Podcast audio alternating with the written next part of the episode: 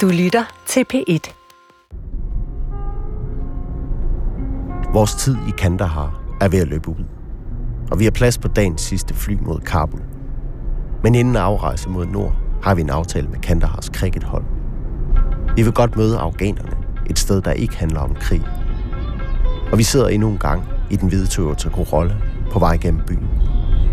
Kandahar, Afghanistans ørkenhovedstad, der stort set har været hjemsøgt af krig siden attenhundredetallet. Dengang var det briterne, der af flere omgange besatte området. Så kom russerne hundrede år senere, så magtgriske krigsherrer, der brutaliserede efter forgodtbefindende for egen vindings skyld, så Taliban og så U S A i to tusind og et. Men freden er udeblevet. Krigen er blevet et livsvilkår, så mange af dem, vi møder, fortæller. We are surviving. It is a battle of survival right now.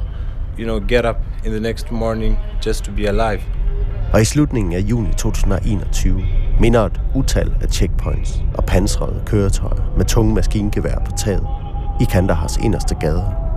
Også om, at der stadig er krig.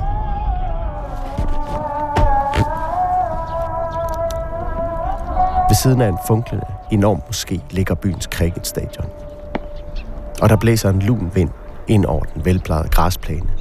Og for første gang under vores besøg i Kandahar, er der lige netop her intet, der minder os om krig. Det er lidt noget andet end på frontlinjen. Nogle unge mænd, der hele deres liv er opslugt af krigen. Og her er nogle unge mænd, som spiller cricket. Yes. Du lytter til De Efterladte. En serie om det Afghanistan, Vesten forlader efter tyve års krig.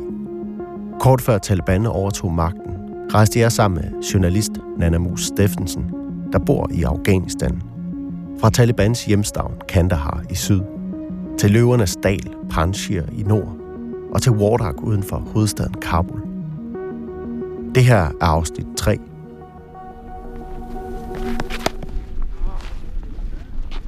Der er cirka femten unge drenge i slutningen af teenageårene på banen. Nogle løber rundt og varmer op, mens en flok er samlet på midten. De kaster lange skygger i den sene eftermiddags sol, der hænger over nogle stenede bjerge i det fjerne. En kaster med alle sine kræfter den hvide læderbold direkte mod sin modstander, der står klar med battet. Han rammer præcist bolden der, hvor battet har mest mulig kraft, og den suser gennem luften med en vislende lyd hen over hovedet på modstanderholdet, der ikke har en chance for at gribe den. So how would you describe life in Kandahar right now? Kandahar? Uh... I kanten af den enorme græsplæne står Ahmad Zahir og jagter drengene, der spiller. Ahmad er leder af cricketunionen i Kandahar. We're happy, you know, coming here every day and doing, seeing these guys playing sports uh, gives a lot of energy. But yeah, situation. Han fortæller, hvordan det giver ham energi at se drengene spille cricket. Politically, it's not good, but uh, we don't care about that. Men han siger også klart, at situationen i Kandahar ikke er god. We are here to support these, uh, you know, kids, boys to play their sport and do everything they want. Men han prøver så godt han kan at abstrahere fra situationen og bare fokusere på at skabe så gode forhold som muligt for Kandahars crickethold. But what about all the the violence in the city? How how? Men krigen sniger sig alligevel ind. When they're coming here to the to the stadium, you know, their families are worried what will happen to them. But the thing is, uh, når drengene kommer her på stadionet, ringer deres forældre og tjekker op på, at de er kommet sikkert frem, fortæller han. Huge thing, you know, to have peace, because we never dream of uh, I never saw peace in my life. Yeah. Yeah, yeah, go. Uh, Bismillahir Rahmanir Rahim. My name is Abdurazik and I am from Afghanistan, Kandahar city, and uh, I'm a student and playing cricket also. Abdurazik er en af de bedste spillere på holdet. Han er i slutningen af teenageårene og læser økonomi på universitetet i Kandahar. Uh, life is very uh, difficult here, and uh, you see people who are uh, disappointed. Uh, they are disappointed from their lives. You know, they, uh, there is war, and life is very difficult here in Afghanistan. Livet er svært her. Economy is not uh, good, so therefore sometimes we also feel like uh, some kind of depression, like. Uh, folk er deprimerede. So, but we are enjoying. And we, Men vi prøver at opmuntre folk country, ved at spille cricket. Through these sports, through cricket, we want to show to the world that Afghanistan uh, people are also a peaceful people. They want to live a peaceful life. They want to enjoy life. Og vores mål er at vise verden, at Afghanistan er meget andet end krig. We want to prove to the world that we are uh, a peaceful people. We want peace. Men krigen er uundgåelig for enhver. But are you sometimes afraid of like traveling through the city? Yes, uh, there is a little bit. Uh, we are a little bit afraid, but. Uh... Selv på en tur til stadion må man være opmærksom og forberedt på, at alt kan ske. Uh, now we are used to these situations, these conditions, and we know what's going on. What's... Man vender sig til det, siger Abdul, og han fortæller, hvordan cricketholdet har kørt slalom mellem kampe på Highway one from here to Kabul, fra Kandahar til Kabul, når de skulle til mesterskaber. So on the way there are, you know, we see sometimes uh, fights, you know, I mean wars, so and some bombings, uh, the roads are, you know, uh, have destroyed, uh, and these things we see, and then. Alligevel tror han på, at det nok skal blive bedre i fremtiden. It's our country, and we are uh, uh, the new generation. Vi er den nye generation, siger han. Uh, we want to make this country uh, proud. I will, we will stay here. Uh, we will bring peace, inshallah. One day, Afghanistan will become a peaceful country.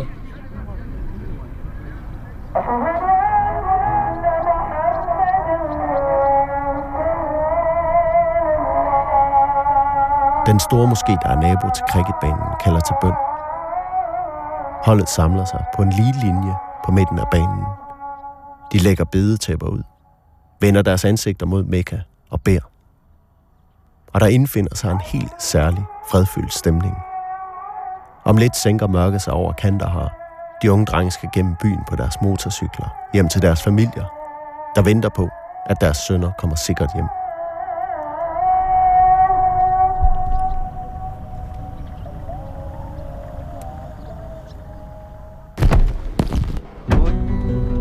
Kører mod lufthavnen.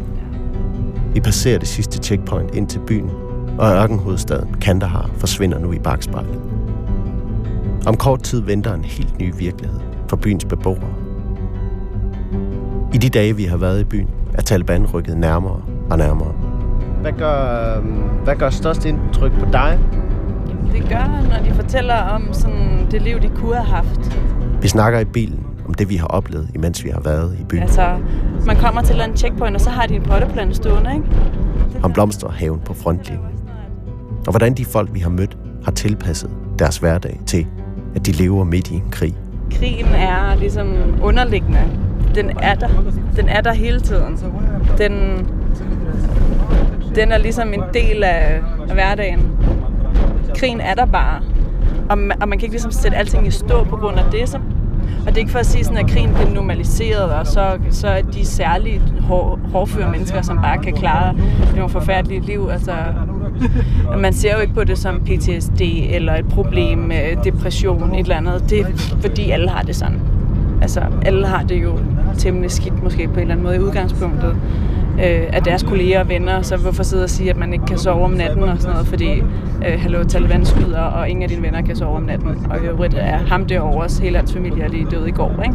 Men jeg tror, at der er rigtig mange, der har forskellige former for, ikke kun fysiske, men øh, hvad hedder det, men at leve på den måde.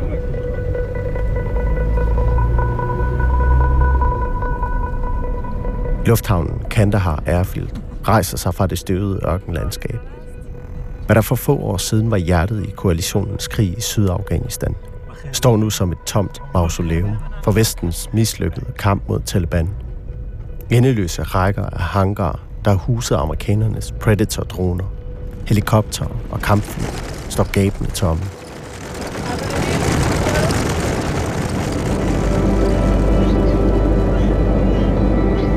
Igen hænger vi over Afghanistans landskab. Under os er krigen. Regeringens fodsoldater i Klipcha med kalasnikovs og vandpiber, der prøver at holde kampgejsten mod Taliban. Under os er de områder, der har lagt krop og sjæl til krig. En krig, der skud for skud, bombe for bombe, har udmattet det afghanske folk ud på et overdrev, hvor de nærmest er parate til hvad som helst, bare de får fred. Welcome to Hamid Karzai International Airport. The local time here is... Flyet sætter hjulene på asfalten i Kabuls lufthavn. Der, hvor der om lidt over en måned vil udspille sig et tragisk, verdenshistorisk scenarie. Et menneskehav på landingsbanen, og unge mænd, der klamrer sig til et amerikansk transportfly. For senere styrte i døden for øjnene af deres desperate landsmænd, der forsøger at flygte fra landets nye ledere.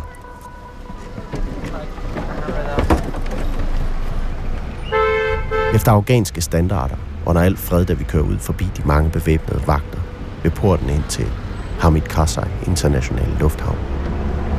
Det er Nanas ven Mohammed, der henter os.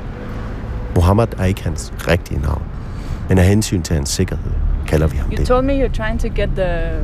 Mohammed er ved at få pas til hele sin familie, så de kan komme ud af landet, hvis en ny borgerkrig skulle bryde ud. And why is it? Because you know, I'm worried about the situation. So if something happened, or if the civil war starts again, so at least I can take out my family. Because I don't want to fight. I don't want to, you know, participate in the civil war or something, you know. And I don't want, you know, like lose my family member or anyone, you know, for nothing, for their wrong policies. That's all. It's very quick. Kabuls intense trafik er ramponeret af biler, snegler sig afsted. Og ligesom Kandahar er der heller ikke rigtig nogen trafikregler her. Det er ligesom dækket til med betonmure, ikke? De her ti... Der er meterhøje betonvægge, der skal beskytte bygninger og mennesker mod bombesprængninger. Der er checkpoints og pickup trucks med tungt bevæbnet personel på ladet. Herinde bagved, der ligger den øh, amerikanske ambassade, som har et... et øh, der er omkring fire tusind mennesker på den amerikanske ambassade. Flertallet aldrig kommer ud. Og herinde til højre... Og så er der alle gadesælgerne. Boder, der buner af solmodende frugter, grønne træer, indeklemte rosenbuske, neonoplyste butiksruder og kebabsteder, der sender tyk røg ud i aftenmørket. Og så er der alt det, man ikke kan se. Faren for, at nogen udløser en bombe i den tætte trafik. Og så bekymringerne over nyhedsstrømmen, der for tiden hver dag beretter om Talibans fremmarsch. Ja, det er jo det, man taler om. Det er det, der, der ligesom hele tiden, man hele tiden bliver præsenteret for, det er, at Taliban rykker frem, og militser øh, væbner sig og truer tilbage. Og, og så er der helt almindelige folk, som, som vi kører med nu, ikke, som fortæller, at, at han prøver at få pas til, til hele sin familie. Øh, fordi, så de har mulighed for at komme ud. Take care, okay? You too. See you. Take care. Take care. Vi bliver sat af for enden af gaden, hvor Nana bor. En rose er vokset sammen med en girlande af pigtråd ved gadens checkpoint. Og de bevæbnede vagter kipper med hatten og hilser velkendt på Nana, da vi går ind.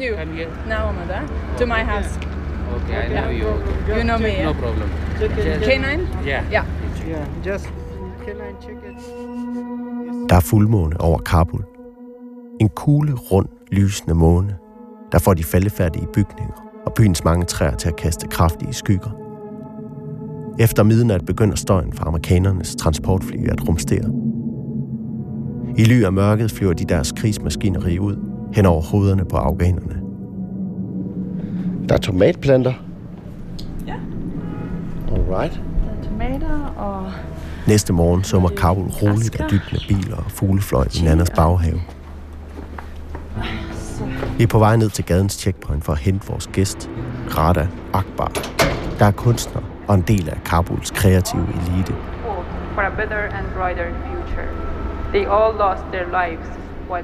Hendes seneste udstilling lavede hun som en videoinstallation, da en fysisk udstilling vil være et oplagt terrormål.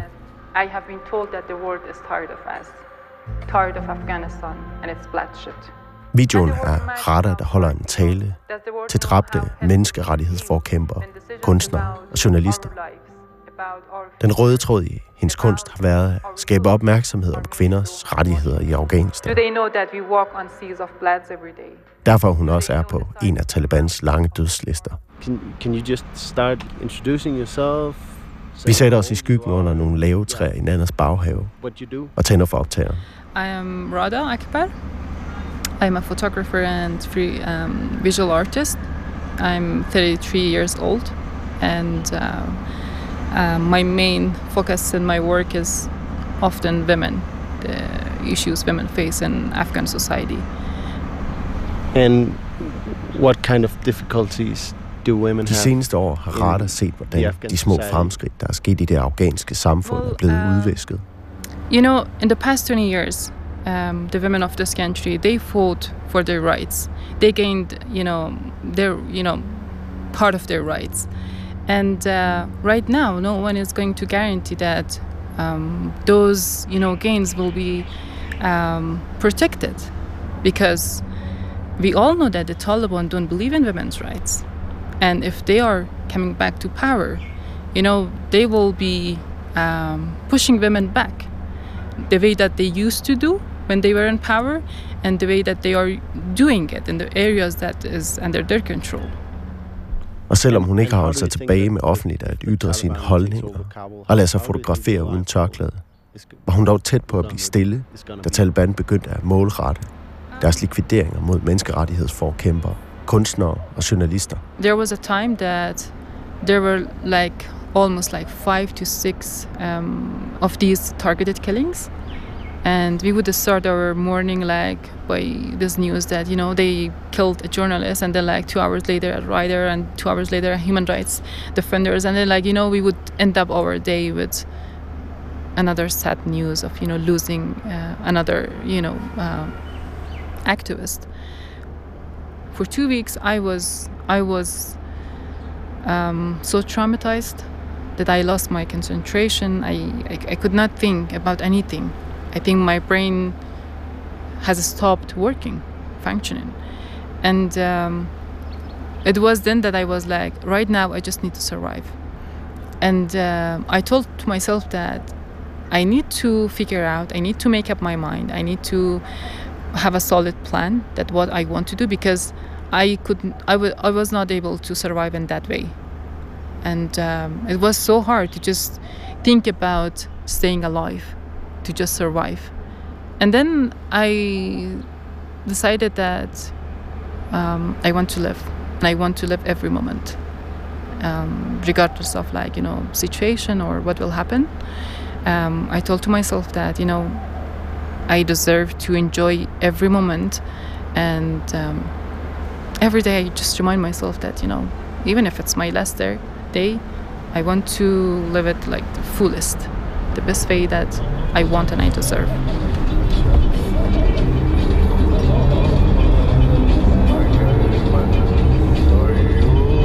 Vi sidder igen i bilen med Mohammed. Vi var ud og se Kabul i dagslys og spise kardemommeis hos byens bedste ismand. Mohammed spiller Ahmad Zahir for os. Yeah, this is Ahmad Zahir. He is not alive now, but he is the most famous Afghan singer in, in the country. Most of the another countries know him. He is very well known. And most of people know him as the name of king of music, you know.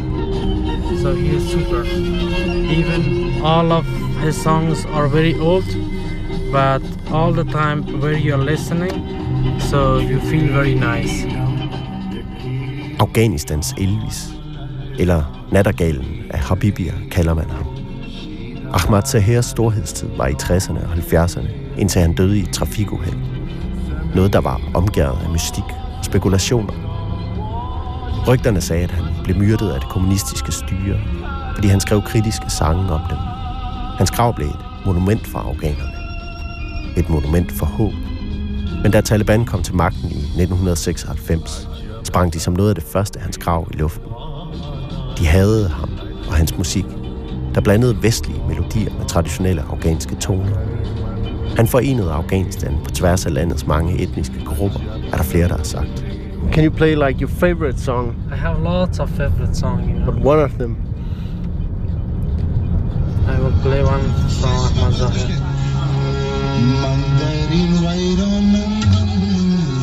Der sænker sig en stemning over bilen, som minder om den, der også lagde sig over cricketbanen i Kandahar. En forglemmelse af krig og Taliban, der rykker nærmere og nærmere. Mohammed skruer op for Ahmad Zahir, så den overdøver den intense trafik og de dyttende horn.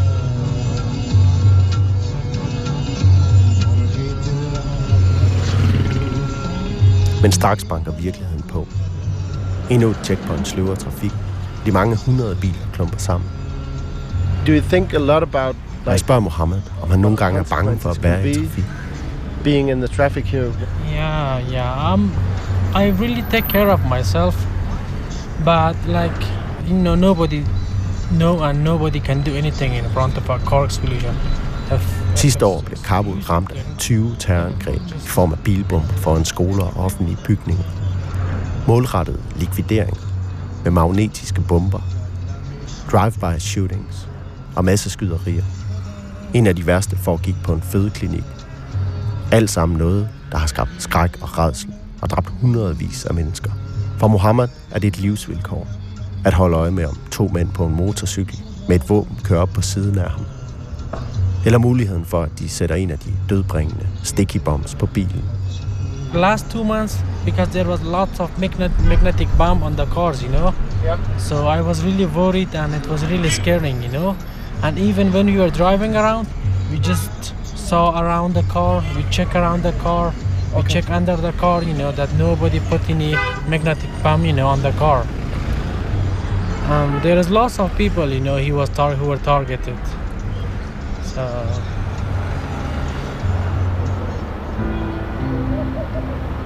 And and how do you think that, that if the Taliban takes over Kabul, how how do you think your life will be?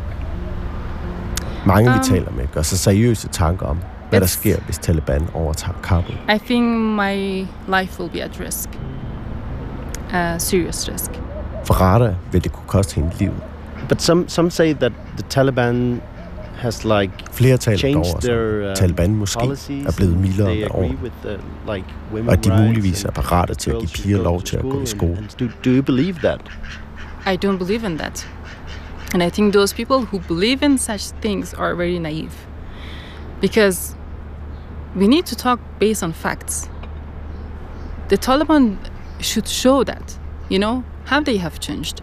What is that change? I cannot see any change. I, the only change that I see that, you know, that they have changed to worse. And uh, there are a lot of districts and villages under their control. Do they let the women to, you know, to go to work? Do they let the girls to go to school? No, they are against that. They keep saying that the leaders um, sitting in Doha, you know, they support women's rights, but they always also claim that based on Sharia law. And based on, based on Sharia law, there is no women's rights. Rada siger det klart. Hun føler, at Vesten lader afghanerne i stikken ved at forlade landet på den måde, de gør. There was a time I trusted them. I trusted what they said, but this is the end of my trust to Western countries. And I don't think if I would ever trust them again, the way they humiliated us and betrayed us. My concern is all these young girls that I see that, you know, they go to school, and I just imagine for a second that what if they stop them from going to school? What will happen to them? What kind of love, life will they have? And this is this is just, you know, they're just helping the Taliban to waste the generations or generations. Why they had to betray us in this way? For what? And they were not even able to decrease the violence. Når man ved, hvad der er sket, siden Rada sad i Nanas have og talte med os, er det hjerteskærende at høre det, hun siger. I don't see a good future, like in few months or years. I think things are just getting very bad. There will be a time that things will get better again. You know, thirty years, you know, uh, from now, things will get better. So that is my hope. It's a long-term hope. Yeah. Um, but I'm just trying to be realistic. Um, Do you think you will have to leave Afghanistan like for, for a period of time or...? When we talk about leaving, I don't know what is my option. I don't have any option to leave. But if you could leave, like to a, a safe place, would you do that? Yes, I would, absolutely, because um, I love life and um, I deserve to live.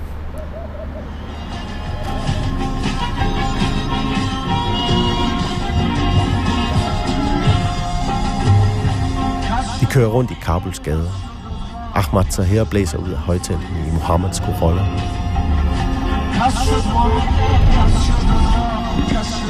Steder, hvor trafikken klumper sammen, er der nogle steder ældre mænd, der går rundt med metalkander, hvor der kommer røg ud af, som de velsigner bilerne med. Nogle ruller vinduerne ned og giver dem en skilm.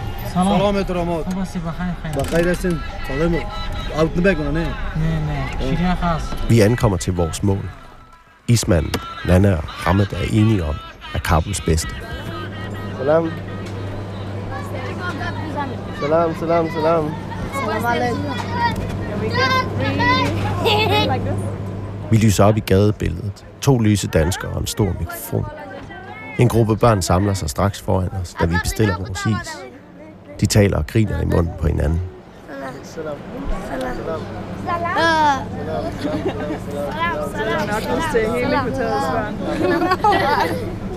Et lille, fredfuldt og hyggeligt moment. Byens højeste is. Ja, og det, er den, det her det er den lille mængel. Sorry, jeg har købt den lille is til dig, men jeg, jeg vidste, hvor høj den ville blive. Shamulaizat. Shamulaizat. Makulas. Du har lyttet til De Efterladte, afsnit tre.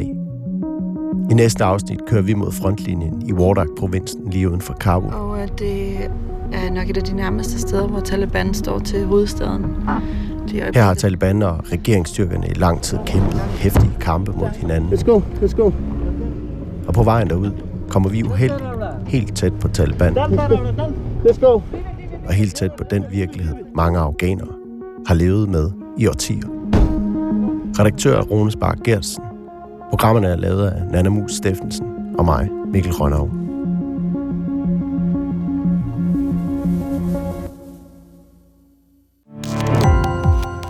Gå på opdagelse i alle D R's podcast og radioprogrammer. I appen D R Lyd.